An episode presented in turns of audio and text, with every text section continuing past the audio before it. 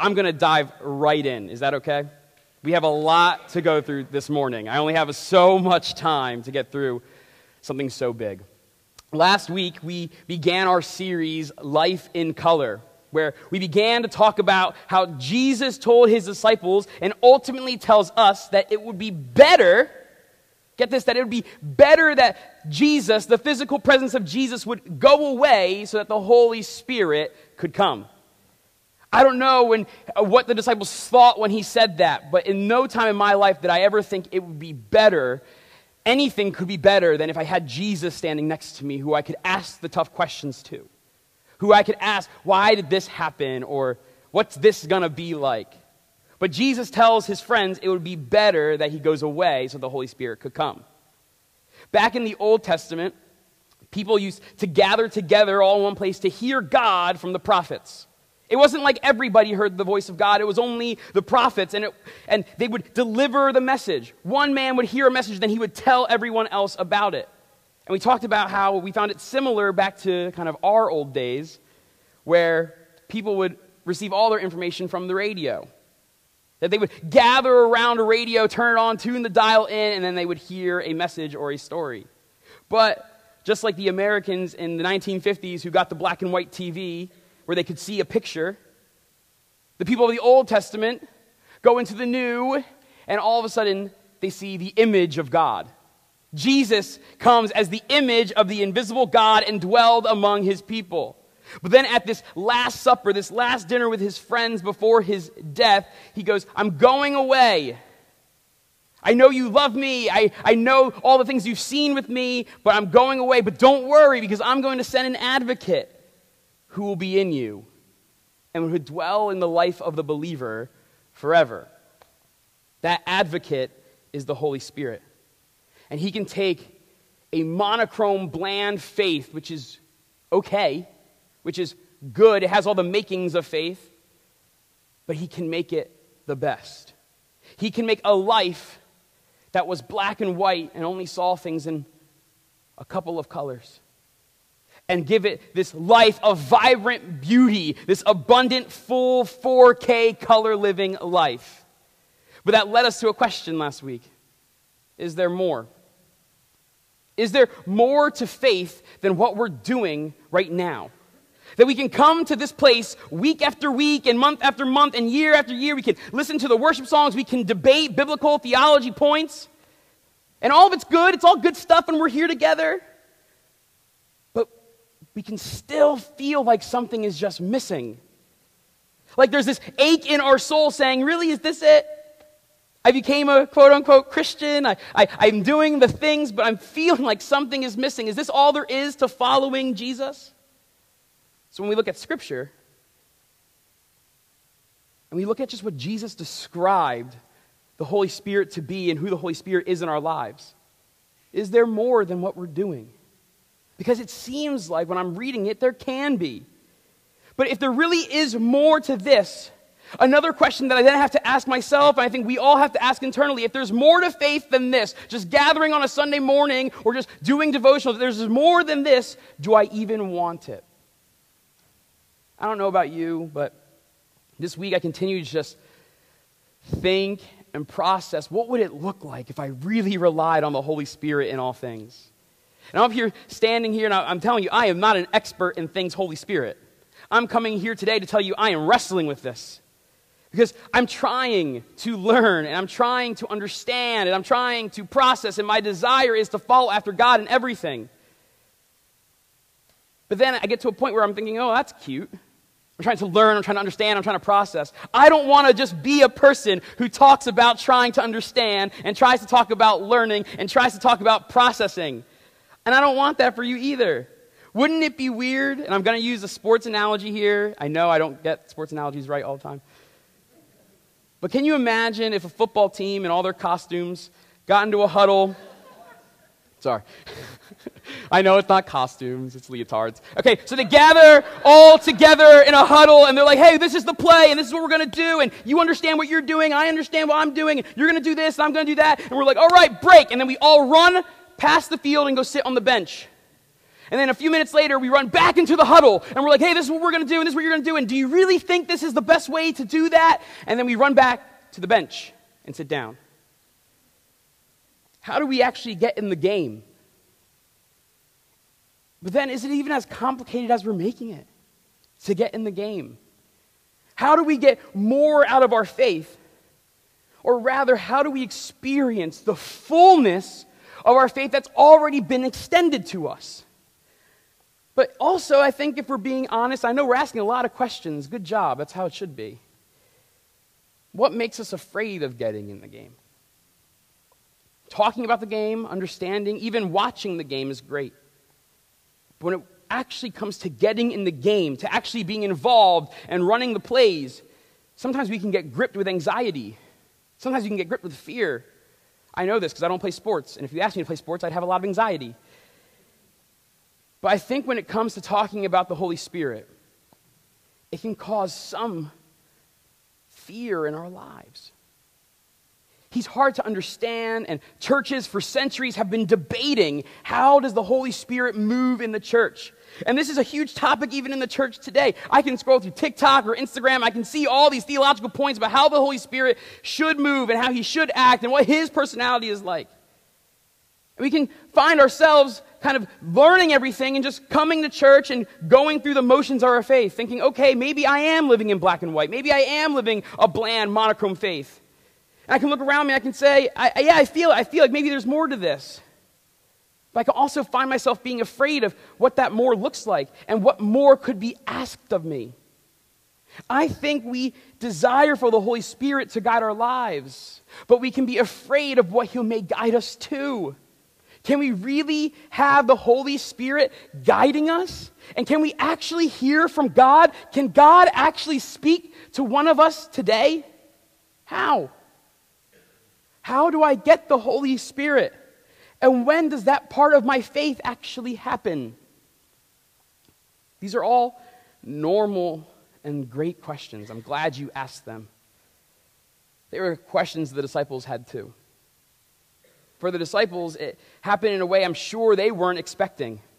Following around Jesus for three years and then he dies, what about that promised Holy Spirit that you said was going to come? Where, where is the comforter when I need comfort? But then Jesus comes back to life, and it's this mind blowing, impossible moment, and Jesus proves he is who he says he is. And then John 20 happens when his disciples are afraid of everything that's been going on around them as they walk through Jesus' death, and now they're walking through his resurrection, and these, lead, these religious leaders are after them, and they're hiding, and they're kind of just in this room that's locked. And then Jesus appears. Read with me in John 20.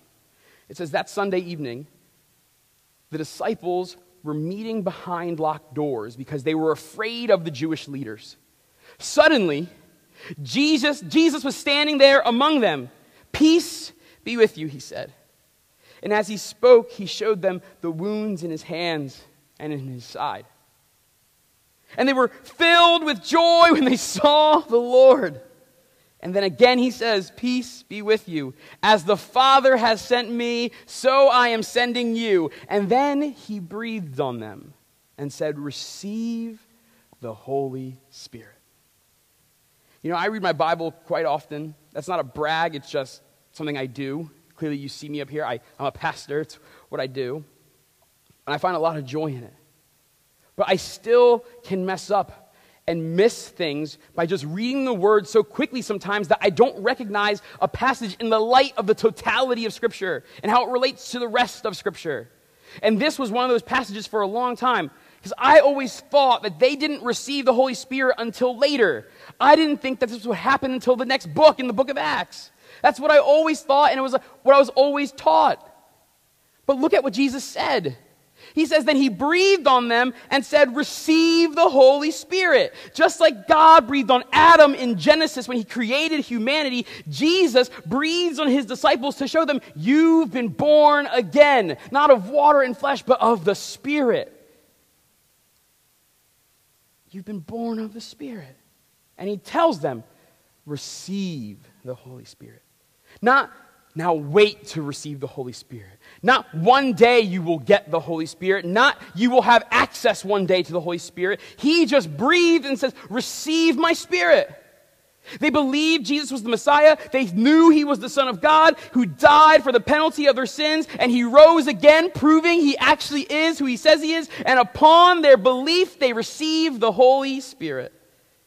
And this Spirit would convict them of their sin, convict them of God's righteousness, convict, convict them of Christ's return. That Spirit would teach them everything and guide them in everything. That the holy spirit truly comes upon conversion. And like paul says in ephesians 1.13 that the holy spirit will seal us and our salvation and he guarantees our inheritance. But this left me with a problem. If the holy spirit in this moment the disciples received him if this is when the indwelt holy spirit does actually enter them and really does come upon that proclamation of faith and salvation, then what happened in Acts? There's this big moment that happens in Acts, and that's the one we talk about. But if this is when they got the Holy Spirit, what happens there? So if you have your Bibles, turn with me to Acts chapter 1. And as you're turning there, let me give you a little context. Jesus has been resurrected this is after he's breathed on the disciples and he's given them the Holy Spirit. And now Jesus is getting ready to officially leave and go to prepare a place for us with the Father. So he asks the disciples all to gather again at this one place in this one time. And he says this starting in verse 1. And the, this, the first line is the author writing about it. In my first book, I told you, Theophilus, about everything Jesus began to do and teach until the day he was taken up to heaven after giving his chosen apostles further instruction through the Holy Spirit. During the 40 days after he suffered and died, he appeared to the apostles from time to time, and he proved to them in many ways that he actually was alive. And he talked to them about the kingdom of God. So after Jesus' resurrection, he stayed on the earth for 40 days, and it says he appeared to the apostles, the disciples, from time to time. He didn't stay with them all 40 days, but he would appear to them in different moments. But in verse 2, it tells us that Jesus continued to give them instruction through the Holy Spirit. Check it out again. Until the day he was taken up to heaven after giving his chosen apostles further instructions through the Holy Spirit. Jesus was giving instructions through the Holy Spirit. He relied on the indwelling Spirit to give instructions to the apostles who also had the indwelling Spirit. The Holy Spirit was already working in the lives, guiding and teaching and instructing them. So, if the Holy Spirit really is a guide, when would you ever have a guide that was silent? Think about it. If I had a guide guiding me through the woods and he said nothing, that wouldn't be a guide. That would just be someone standing next to me. But a guide leads us, a guide teach us. So then Jesus goes on to say this. Once, when he was eating with them, he commanded them, Do not leave Jerusalem until the Father sends you the gift he promised. As I told you before, John baptized with water, but in just a few days, you will be baptized with the Holy Spirit, which gives me a whole bunch of questions. Right? Jesus, while eating with them, again drops another bomb. It seems like Jesus has this thing for when he's eating a meal to really lay these heavy, heavy topics on you. And he tells them, Don't leave Jerusalem, but wait for the gift of the Father. And he then reminds them of his cousin John, John the Baptist. He said, John baptized with water, but in a few days you will be baptized with the Holy Spirit. But didn't they already receive the Holy Spirit? Back in John 20? So what's going on? When we, when we put our faith in Jesus, it's clear. We receive the Holy Spirit. We are indwelt by the Holy Spirit and born again, not by flesh, but by the Spirit. And this seals our salvation and gives us access to the Father and puts us in right standing with God. But here, Jesus is now talking about something called the baptism of the Holy Spirit. And as I'm reading it, I'm telling you, I'm wrestling with this, I'm learning. I'm trying to come in humility this morning and just tell you this is where I'm wrestling. He's not talking about something called the baptism of the Holy Spirit.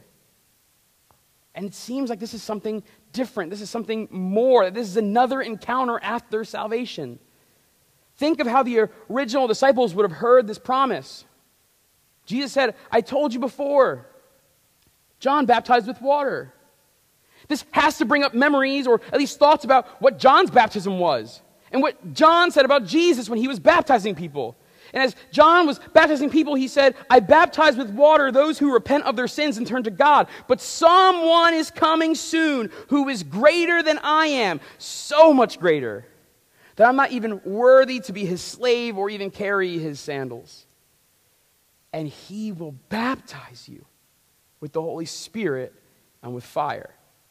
The wording they used, John and Jesus, was baptism. And when you look up the word or when you talk about what John was talking about, it means a full immersion, to be soaked, drenched, overwhelmed, and engulfed by water. So when John says Jesus will baptize with the Holy Spirit and fire, and Jesus says in a few days you'll be baptized with the Holy Spirit, the apostles are thinking, not just some random moment you can't see, but a full, immersed, soaked, drenched, overwhelming, engulfed moment with the Holy Spirit.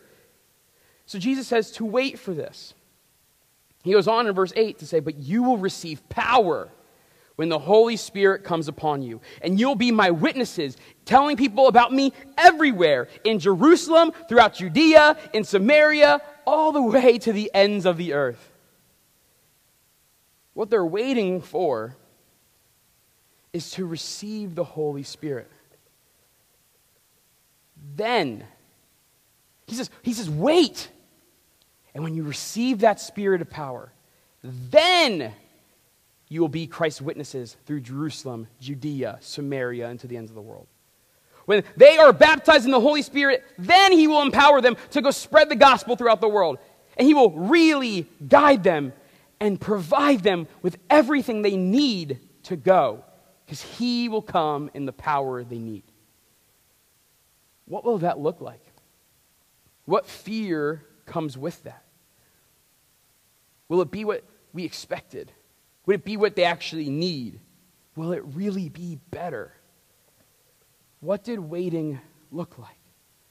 Was it everyday anticipation like a kid on Christmas? Like, I can't wait for it to come. And there's just anticipation and excitement. Or were there moments of frustration? Did something, maybe he isn't coming? How long will it take? Scripture doesn't answer that. And I don't ever want to speculate. So let's just find out what happened. Let's continue on to Acts 2 on the day of Pentecost, all the believers were meeting together in one place. So this is 10 days later, like a week and a half, they waited. Verse 2 Suddenly there was a sound from heaven like the roaring of a mighty windstorm, and it filled the house where they were sitting.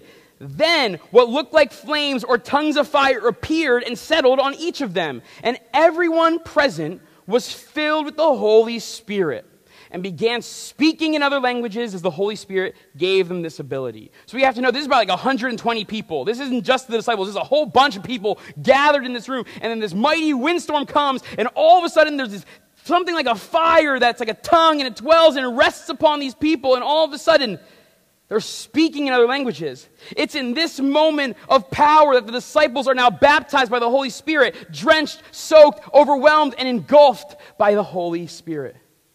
This is when what John the Baptist said comes to fulfillment that they would be baptized with the Holy Spirit and fire. And this was that moment.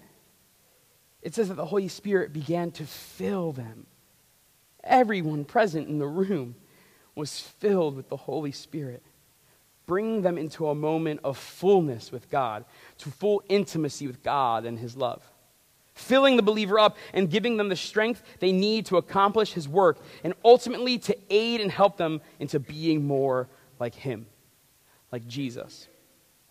They now not only have the Holy Spirit dwelling inside them, but now they're overflowing with a fullness of the Spirit that will enable them now to go into the world and spread the news of the kingdom. Amen?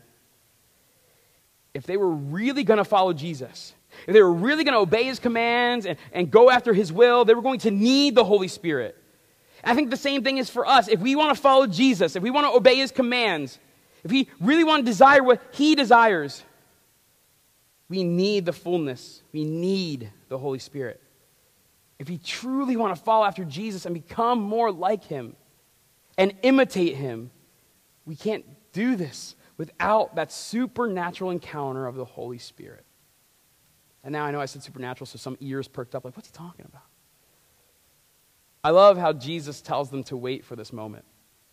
They believed, They believed back in John 20. But Jesus tells them before they go, wait for this baptism, wait for this fullness, because they would then overflow with the Holy Spirit and rely on His strength to spread the message to become more like Christ in all things. Have we experienced this fullness? Have we experienced this? Not just talking about it, not just thinking about what it would be like but have we experienced the baptism of the Holy Spirit come in power in our own lives? I always thought and was taught that this was just for them, just for these people at this moment in time. But as I continue to look and read Scripture, I have to ask myself is that true? Is what Jesus and the disciples described, is that true? Looking at how Christ described the Holy Spirit and his coming, and then we read how this happens in Acts 2. Do we really think the Holy Spirit is just dwelling within us and doing nothing else? But Jesus said they will receive power, and the power will guide them, and he calls it a gift from the Father. Have you, have I encountered this overwhelming power of God in our lives? Are we able to be filled by the Holy Spirit just like they were? The baptism of the Holy Spirit is part of God's purpose for his people. He didn't just save us so one day we can go to heaven, but He saved us so we could be full of Him and have this vibrant, beautiful relationship with Him here now on earth. And we're, sitting here thinking, is, is there more to faith? Is there, is there more to following Jesus? The answer is a resounding yes. He wants us to be filled with His Spirit so that we can live in the fullness of Him and have a real sense of satisfaction, a real sense of peace. Not just moment by moment or service by service peace where I feel good when I'm singing this song, but everywhere I go, even when times are hard, I feel this satisfaction. I feel this peace just welling up inside me that I can't contain and I can't control. But I think our, our understanding of the Holy Spirit and His purpose in our lives has made us limit our experience with Him limit ourselves to the fullness we have. After this amazing moment in Acts, you see everything change. You see that the Holy Spirit, He's actually the main character of this book. I know it's called the Acts of the Apostles, but really it's the act of the Holy Spirit. Because the Holy Spirit begins working in the life of the believer throughout the book. And He's making these disciples who at once were so terrified and afraid of everything. And the Holy Spirit comes into their lives and now they have boldness and He's making them fearless. That the believer is meant to be fearless. And when we have fear, we can take it to the Holy Spirit and He goes, I got you. I'm going to give you the boldness you need. I'm going to give you the courage you need. Right after this experience, Peter stands up and addresses the crowd who they're witnessing, what they're, what they're witnessing. He's like, hey, I know this is all going on, but let me tell you what's actually happening. And this is Peter, who a few books ago is so afraid of everything he disowns Christ. And now he's standing in boldness, filled with the Holy Spirit, addresses the crowd and says this In the last days, God says, I will pour out my spirit upon all people. Your sons and daughters will prophesy. Your young men will see visions. Your old men will dream dreams. In those days, I will pour out my spirit even on my servants, men and women alike, and they will prophesy. Peter's talking about the last days. That's us. That's now. From Peter then to us now, we've been in the last days. You can feel it. This promise is for us that God has poured out his Spirit upon all people, and we will see visions and we will dream dreams, all from this overflow of his Holy Spirit filling us up from the inside. That we can actually experience God. God has promised to pour out his Spirit upon all people. And he described that it happens with experiences, with dreams and visions. He doesn't just say that the Holy Spirit will dwell in us and that's it. But that's kind of what we fall into believing that the Holy Spirit's just in us. And it's like a glorified Jiminy Cricket who's just a good conscience. But that isn't how God is describing the Holy Spirit. That isn't what we saw happen to the disciples. They were filled and became bold and prophesied. That the evidence of the Holy Spirit is boldness and prophecy, proclaiming the word of God to the world. That Holy Spirit isn't a passive person in our lives, but He's an active guide strengthening us in our faith. But maybe, and this is what I wrestle, maybe, maybe this was an experience just for them. Maybe it isn't for everyone. Again, we have to see what Scripture says. And in Acts chapter 8, there's this man named Philip, one of the disciples, and he goes to Samaria and he preaches the word of God there and says that they accept it. They accept that Jesus is the Lord and they, and they begin to follow him. They put their faith in Jesus. Then look at what happens in verse 14. When the apostles, though, were in Jerusalem, heard that the people of Samaria had accepted God's message, they sent Peter and John there. And as soon as they arrived, they prayed for these new believers to receive the Holy Spirit. The Holy Spirit had not yet come upon any of them, for they had only been baptized in the name of the Lord Jesus. Then Peter and John laid their hands upon these believers, and they received the Holy Spirit. Can you see while I'm wrestling with what I've been taught as a kid? Again, there were, it was a different moment. It wasn't a salvation moment. They had that with Philip, but on a separate occasion where people who put their faith in Jesus then receive and are filled with the Holy Spirit upon the laying of hands.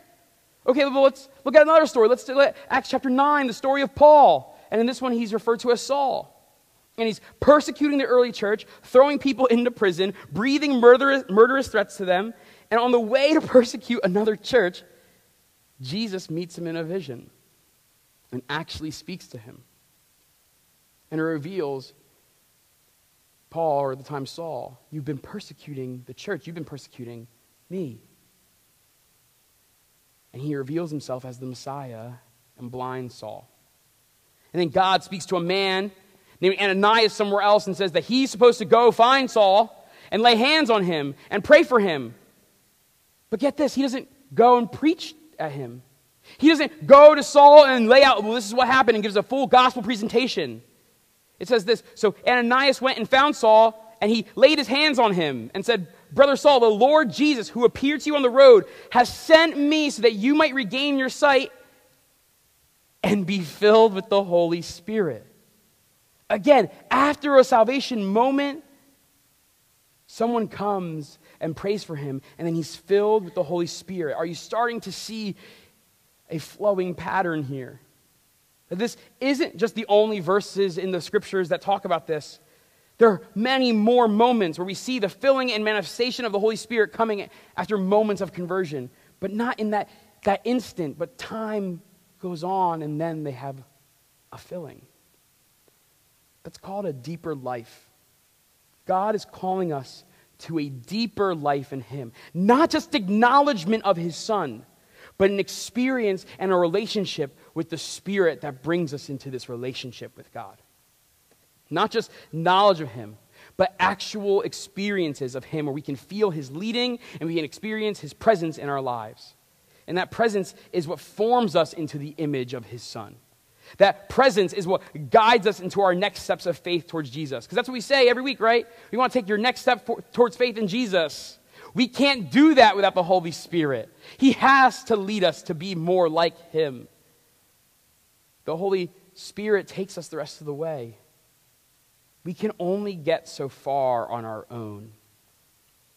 But do you want that? Do we want that?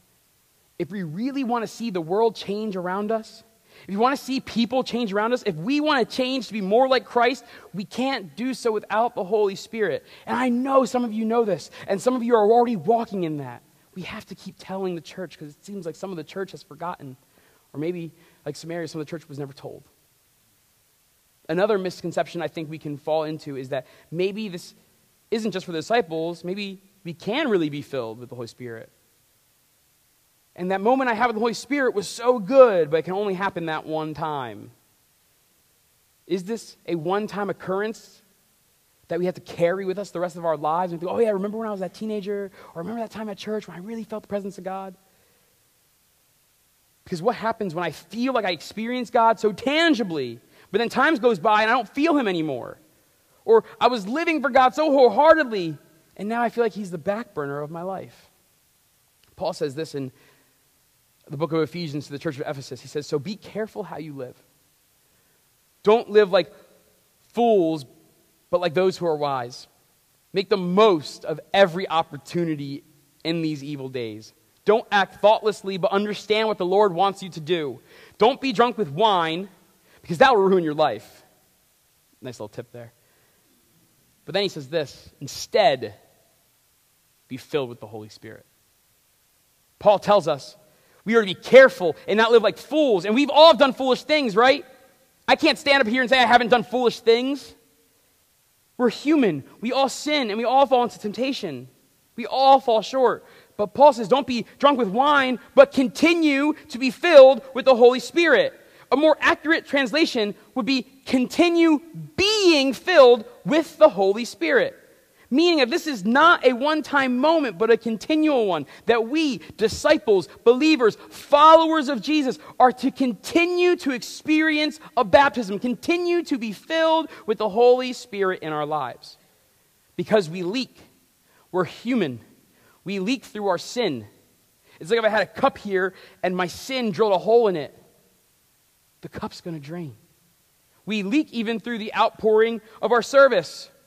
As I pour into other people, like, oh, you need some more glass in your cup, let me give you some of mine. And oh, you need some, let me give you some of mine. And my cup slowly begins to drain. But the beauty is, it's not just one and done, but we can continue to be filled, continue to be led by the Holy Spirit, and continue to manifest, experience the manifest presence of the Holy Spirit. Peter does not just get filled at Pentecost in Acts 2.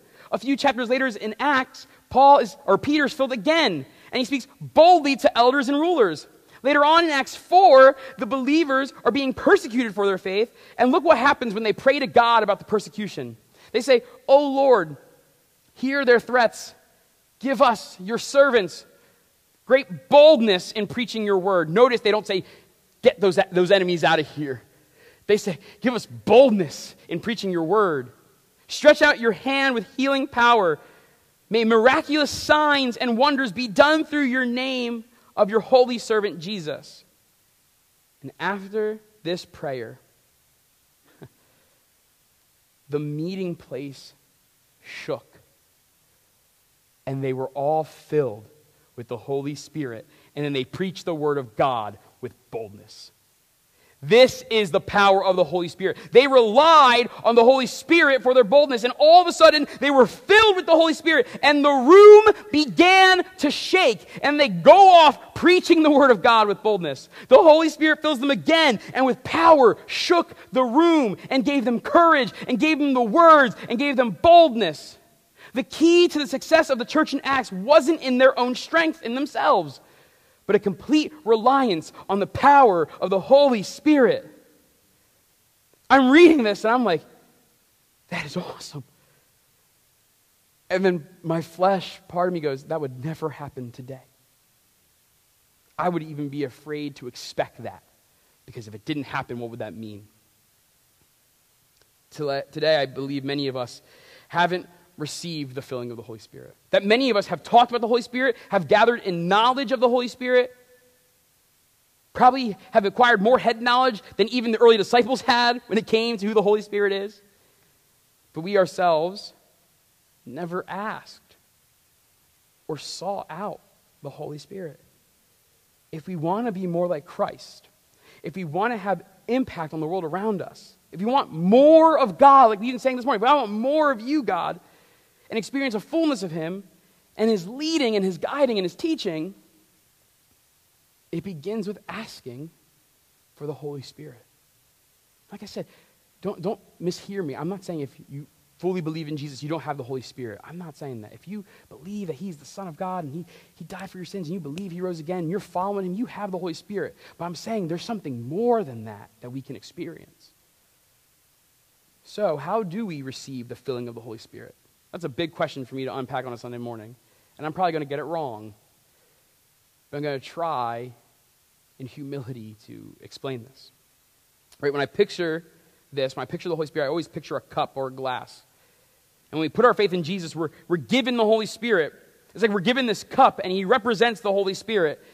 And it's like we've been in the desert dying of thirst, or you just ran 26.2 miles, accidentally ran 27.2 miles, and they give me this cup of water, or give you this cup of water, and we quickly drink it all up because we've been desperate for something to drink. We've been desperate for something. We've been desperate for faith, and we drink it all up and we're like, yes. And then we're with other people, and we're like, oh, this is so great. Let me pour into you, and let me pour into you. You gotta taste this water. It'll be like nothing you ever tasted before. And we, and we drink together, and we're like, yes. But then as time progressed, our cup begins to empty. We, we never lose the cup, though. That's the Holy Spirit in our lives. That's that John 20, receiving the Holy Spirit. He's given us this cup that will stay with us forever and He'll never rip out of our hands. But the filling of the Spirit, whether it be from sin or, or leaking by pouring into others, walking in the filling of our cup begins to drain and empty. But God wants to continue with this never ending pitcher of water to keep giving us that fresh filling into our cups. That the filling of the Holy Spirit and the power of the Holy Spirit is endless and can continue to fill our cup. So, how do we receive this filling? We want to stop, if we want to just stop talking about the Holy Spirit and debating the Holy Spirit, or talking about what it would look like if we followed the Holy Spirit, or what would it look like if we actually put that into action, how will we actually put this into practice? To receive the Holy Spirit, we have to be in pursuit of Him. The Holy Spirit is the promised gift of the Father, and we should wait and pray for His arrival in our lives. In Acts 1, while the disciples were waiting for the promised Holy Spirit, they weren't just sitting idly by, but they said that they were gathered together constantly in prayer. It's building our endurance, it's building our hope, it's keeping us focused. When we see anyone being filled by the Holy Spirit, there's usually a waiting period. We know the disciples waited days, some waited months, others waited years, some experienced it the same day as their salvation. But it's in the waiting that we prepare, we pray, and we wait expectantly. It's in the waiting that we prepare, we pray, and we wait expectantly. Too many times, it's in the waiting that we can feel discouraged. We can begin to think, oh, well, maybe he won't come through, or maybe this isn't real. We have to guard ourselves from being impatient and use that time to pray and trust and seek. I, I watch it happen to teenagers so often where we want these quick results, we want it now. But adults are no different. Think about the, the fast food culture we live in. Can't do a video past a minute because then it won't get any views. Like, we want quick results, we want it now. But God is preparing our hearts when we wait. The waiting should build up our anticipation of what's going to come. It just continues to build up our expectancy. Even the waiting is surrendering to God because we're saying, God, I want it now, but I'm going to trust and surrender to your timing and your desire. We are in pursuit of Him. We're in pursuit of the Holy Spirit when we ask. To be in pursuit of the Holy Spirit, we have to step out of the what ifs and what would it look like and how would it be and get to the asking. Jesus says in Luke 11, verse 13, so if you sinful people, and he's talking about humanity, right? If you sinful people know how to give good gifts to your children, how much more will your heavenly Father give the Holy Spirit to those who ask him? If we want to know how to give, if, if we know how to give good gifts to each other, how much more will God give us the Holy Spirit when we ask him for the Holy Spirit? If we really want to receive the Holy Spirit, if we really want to pursue Him, we have to ask and we have to lean on His promise that no matter how long it takes, He will be faithful to His promise. Also, we have to make sure that when we're in pursuit of the Holy Spirit, that it's just that. We're in pursuit of Him. Not power, not some parlor trick, not something I can say is cool that I did at a party. We're in pursuit of Him, and whatever He desires, whatever that experience would look like. And it might be different, it might be personal. But if we're truly pursuing Him, the Holy Spirit, Jesus, God, if we're pursuing Him, it's not when we're in pursuit of what He gives. We're just in pursuit of knowing Him more. Amen? To receive the Holy Spirit, we need to receive prayer. Today, as we unpack these scriptures, we read multiple accounts of these people receiving the Holy Spirit. The people of Samaria there's Paul, there's Cornelius in Acts 10, the disciples again in Acts 19. We see the believers receive the Holy Spirit when they're prayed over and with the laying on of hands. That when they would pray for the believers, they would lay their hands on them and pray that they would receive the Holy Spirit. Laying on of hands is one of the ways we receive the Holy Spirit. And I don't know how it works. I'm not even going to try and make something up of how it works. It's just what I see in Scripture. That the church would be a place of prayer and we would pray together, but also that we would pray for each other and pray over each other. One of the ways we see the Holy Spirit move is through prayer. What would it look like if we spent real time in prayer with and for each other to receive the Holy Spirit, to take our burdens to the throne of God together and pray bold prayers where we put all of our chips in, we put everything on the table and say, God, together we're coming asking for more of you, God. For you to set a fire down in our souls to move through this church, that together we surrender our plans and our agendas and our goals, and we just say, I want more of you, God. Then we do what the disciples said and exampled. We lay hands on each other. Too many times I think we use prayer as this transitional note or something to do just before a meal. But this is us talking to our Father and asking God for more of Him and trusting Him to answer. When was the last time, I know for some of you it was this week, but when was the last time you spent praying boldly, asking for more, and not just playing it safe, and not just lobbing up a comfortable prayer, but getting out of our comfort zone and asking God for what He's promised us? Not to do good on a math test, not that I can get that parking spot closer to the door, but to pray that bold prayer of what He's already promised us. He's going to come because He told us to ask for it. But we shy away from real prayer. I think we're all guilty of this at some point in our lives. Shy away even from asking people for prayer. Or we shy away when someone says, Hey, can I pray for you? We're like, No, I'm good. But what if we did let people pray for us? What if we boldly prayed for someone else in the room this morning? What would that, how would that make us more like Jesus? Are you willing to ask him? Are we willing to have people ask for us, for the Holy Spirit, and pray over us? Lastly, to, and this is not points. When I say lastly, it's not points. I, I don't have any points. But to receive the Holy Spirit, we need to seek. And the way we seek him is in confession. When we all sin, it's drilling holes into our cup, and it causes us to leak and walk out of that filling of the Holy Spirit. Anytime we sin, it's as if we're saying, we know more than God, and it's like putting a, a hand on top of that cup, saying, like, no, no, I'm in control of my supply. It's no longer letting God, no longer letting the Holy Spirit take the lead. And instead, we're taking the lead of our own lives. And our sin hinders us in our filling of the Holy Spirit in our pursuit of Him. Sometimes it's really easy to get rid of the big sins and not focus on the small ones, but the Holy Spirit who dwells within us convicts of sin.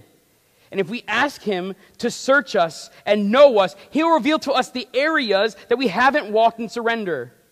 We have the opportunity to enter back into obedience by confessing our sin to God and one another. Not for gossip, not just so I can so you can know what's going on in my life or I can hear what's going on in yours, but it's so that we can confess to one another so we can say, hey, I'm wrestling with this, I went to God with it, but I'm telling you because I, I, there's, there's power in speaking it out. Before we pray for the Holy Spirit to fill us, it, we have to have this act of repentance because repentance prepares our hearts and prepares our cup to receive a fresh filling before we pray to the Holy Spirit to fill us, we pray for God to empty us of our sinful desires, and He will give us the strength to deny ourselves and desire more of Him. Today, we want to give a chance for us to seek this baptism of the Holy Spirit, this filling of the Holy Spirit. I said in the beginning of this message, I don't want to be a person that just tries to learn, understand, and process. I want to be someone who does. I want to be a doer of the word, and I think that's our heart's cry together. Some of us are doing that already, and some of us have walked away from that. I want to practice seeking the presence of God because I really want the Holy Spirit. I hope you hear my heart. I believe that we can hear the Holy Spirit working in our lives and leading us, and I have to tell you that, that we planned this series months ago. And I knew Jimmy, Pastor Jimmy talked to me like, "Hey, you want to do a series?" I was like, "Sure." He's like, "On what?" I was like, "I don't know." And I was like, "I think I want to do on the Holy Spirit." And then I wanted to change my mind. I was like, "Ah." I just can't get the, the, seeking of the Holy Spirit off my mind. So I said, I "Can I do it on this?" And he goes, "Sure." And as we began to prepare and look at when those weeks would line up and where they would fall, we didn't look at a church calendar, right? We just looked at a regular Apple calendar. And we thought, oh, well, these three weeks would be good. We plan, we pick those weeks. And as we were preparing, you know what we realized? Today, we celebrate 50 days after Easter. 10 days after we celebrated Jesus ascending into heaven, to prepare a place for us. Today, in the church calendar, the church globally chooses to celebrate Pentecost. Today, the church globally remembers what happened in Acts 2. That today we celebrate when the original disciples were baptized, drenched, soaked, engulfed in the Holy Spirit. Do you understand the significance of this? That today we're talking about the baptism of the Holy Spirit when the church globally celebrates the baptism of the Holy Spirit. And I'm promising you, we didn't plan this. I just knew I had to preach on it, and I knew, I told them, I said I'd be disobedient if I didn't talk about this. And then I get an email from our district superintendent of the denomination, and he goes, Hey, I would like every church to talk about Pentecost on Pentecost Sunday. I was like, We're already doing that, and we didn't plan it. And then everything in my logic brain wanted to go, Well, isn't that a nice coincidence? But what if it was really the Holy Spirit right now saying, I want my church, I want my people to experience me in a new way? Because it's been the same way all these years. I, I promise you, I'm, I'm speaking in true humility here, man. I, I didn't know. But I, I come home after reading it at the gym in an email, and I come home and I, I go to my wife with tears in my eyes and say, like, I know I'm supposed to preach this. If this was my last message, I'd go, I'm good. I'm, I'm pretty much done. I can retire tomorrow. So why not put this into practice, church? Today we have people willing to pray with you and over you to receive the Holy Spirit. That this is us coming to God and saying, We want more of you. We aren't coming with an agenda or what, something that has to happen or what should happen. We're coming with open hands to say, God, I just want more of your spirit. And we believe that you said you would give if we ask. So we are asking for it and we'll wait on you. Today, will you let the Holy Spirit lead you into your next step? Maybe you're sitting in a place where you've never accepted Jesus as Lord and Savior, and you don't have that indwelling spirit. We want to pray with you to follow him and that you will receive that spirit. Maybe you've never experienced this baptism of the Holy Spirit. We want to pray with you that you would feel the encounter and love of God, maybe for the first time. Maybe you, you felt him before, many times or times before, and now you're saying, but I need a fresh filling. We want to pray with you. Maybe you need to take a moment to confess sin. We'll pray with you as you do that. And if you need someone to, be, to listen, we'll pray with you and over you. As we enter into the celebration of communion, we want to open the table and the floor for you to come partake. But we do, like I said, have people willing to pray. So you can kind of see chairs set up, and people will be there. If you want to receive prayer, I ask that you hold back from taking communion and you get prayed for. And then you take communion and you can go and have a blessed week. If you have examined yourself and you feel like, hey, I'm walking in the filling, and I believe there's people in this room who are, you can receive communion and have a blessed week. Or maybe you're sitting here going, I don't know what you just talked about for the longest time. Feel free to sit, pray, soak in it, try and understand, and then you can have a blessed week as you go. We're not resolving the service. We're just going to put some music on in the background a little bit, not to make a moment. It's just so that you can't hear what's going on if people are sharing something private. But I'm going to pray and we're going to go into, but before we do that, I want to throw this out to you. What are you afraid of? Some of us are afraid that our lives will change forever and God will call us to give everything up. And some of us, like me, are afraid that nothing will happen. That I'll go up for prayer, I'll confess that sin, and I'll ask for his filling, and nothing. But I want to be obedient in asking. I want to be obedient in asking and waiting and praying and being expectant. Funny enough, I know I'm, don't get too sidetracked. Will Smith, before he slaps Chris Rock, um, actually talks about fear quite a bit. And I think he puts it best. So let's watch this clip together.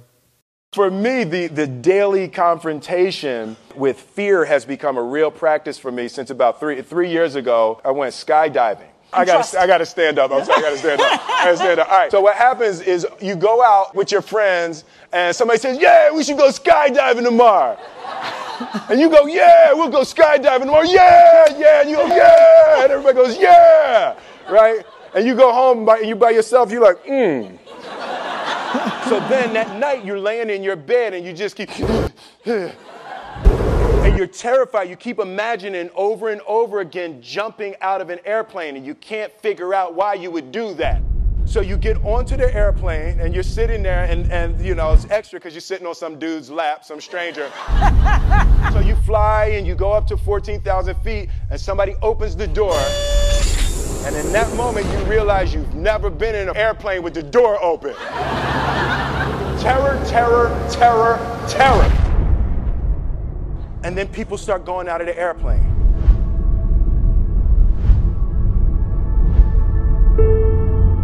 and the guy walks you up to the end of the thing, and you're standing and your toes are on the edge, and you're looking out down to death. They say on three. One. Two. And he pushes you on two because people grab on three and you fall out of the airplane, and in one second, you realize that it's the most blissful experience of your life. You're flying. Zero fear. You realize that the point of maximum danger is the point of minimum fear the lesson for me was why were you scared in your bed the night before? What do you need that fear for? Everything up to the stepping out, there's actually no reason to be scared. And then in that moment, all of a sudden, where you should be terrified is the most blissful experience of your life. And God placed the best things in life on the other side of fear. I think it's interesting that God says to fear him.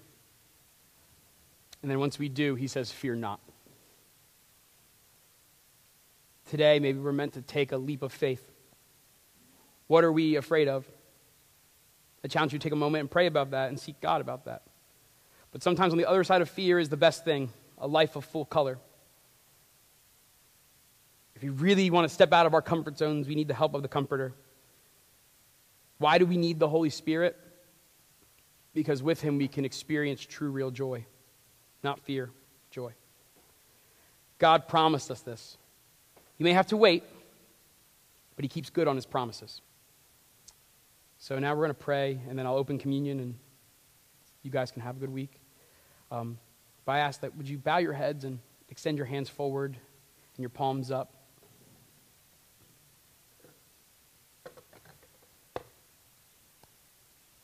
God.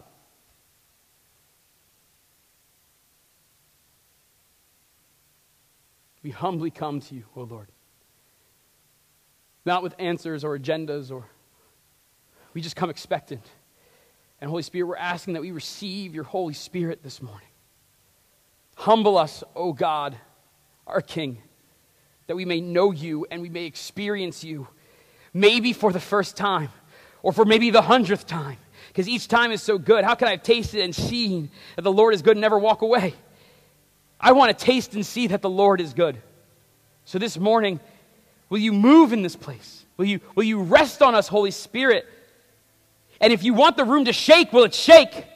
But if you want the room to be still and silence, will it be silent? Because it's about what you want. We want to pursue the gift giver, not the gift.